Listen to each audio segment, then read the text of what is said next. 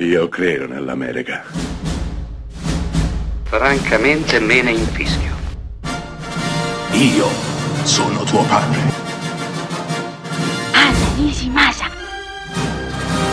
Rimetta a posto la candela. Rosa bella. Jack Barton è un camionista che in un giorno banale, normale come tanti, si reca all'aeroporto insieme all'amico Wang Chi, cinese, a ricevere la fidanzata di quest'ultimo, che sfortunatamente viene rapita sotto i loro occhi.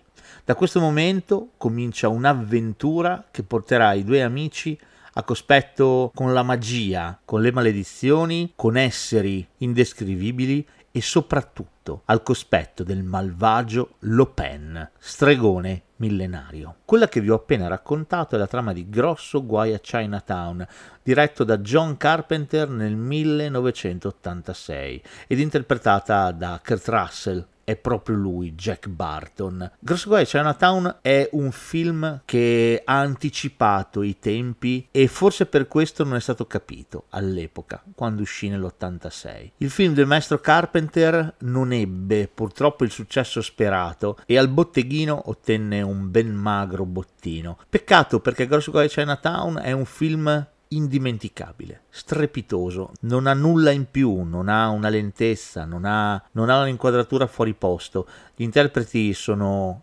strepitosi, in testa ovviamente Kurt Russell che rappresenta l'americano medio, stupidissimo, tonto, assolutamente stolto e testardo più che mai. Il suo Jack Barton non sa quello che sta facendo eppure riesce a salvare la situazione in una sarabanda di scelte sbagliate che inspiegabilmente porteranno a una soluzione felice.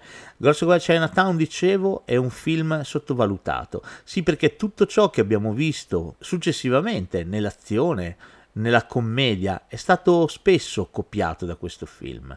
Alcune atmosfere, la passione per il cinema orientale che sarebbe arrivato con calma anche nell'Occidente e poi le battute indimenticabili.